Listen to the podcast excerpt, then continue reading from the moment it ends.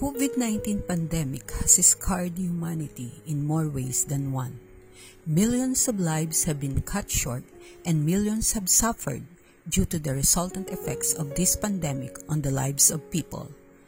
Many of us, even those who profess to have faith in God, have asked the question, why did God allow this virus that has been wreaking havoc in the lives of millions of people around the globe to continue to spread?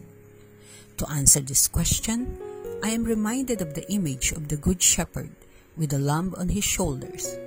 This image has a lot to tell us.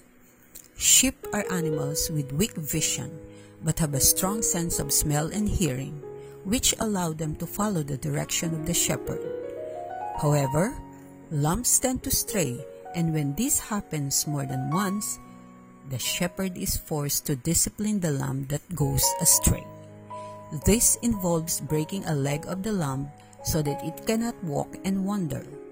The shepherd then carries the lamb on his shoulders until the leg heals. During the healing period, the lamb would become so familiar with the shepherd's voice and scent that it develops a kind of closeness to the shepherd. Once the broken leg is completely healed, the shepherd puts the lamb back to the fold, knowing it will not stray again because it clearly recognizes his voice and scent. And so it is with us. God allows bad things to happen in our life as some form of breaking our leg. For so long, we have been so preoccupied with the pursuit of material things and have set aside the more valuable things in life. Our mundane activities have become our priority, and we have taken for granted our relationship with Him, who is the source of everything there is and all that we have. We have gone astray, so to speak.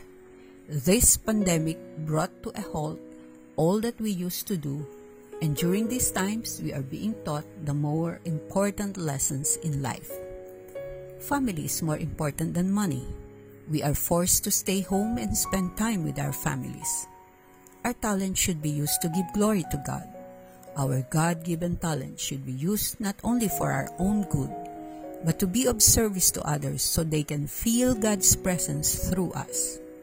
During this pandemic, the worst of situations brought out the best in us. The environment is God's gift to man, and therefore we must take care of it.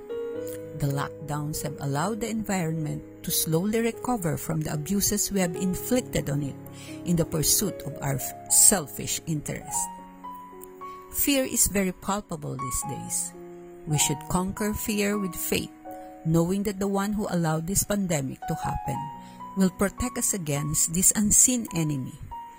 Faith is greater when we are unsure of things to come, yet we remain committed and let the original goodness in us to emerge and thrive. What then do we do while we wait for the end of this pandemic? First, we should wait patiently. We cannot rush God, for He is beyond time, and when He makes us wait, He is preparing something bigger than what we ask for. Second, we should continue to do things that give glory to God. Let us pray more and allow Him to form us while waiting. And lastly, we should do our best to be a gift to others. We are not alone in this battle. The daily sufferings we witness should move us to action and do something to help alleviate the situation. Let us be patient, for there is a time and season for everything. Let us remember that big things happen when we wait. So let us look forward for the great reward that awaits us after this pandemic. God bless us all.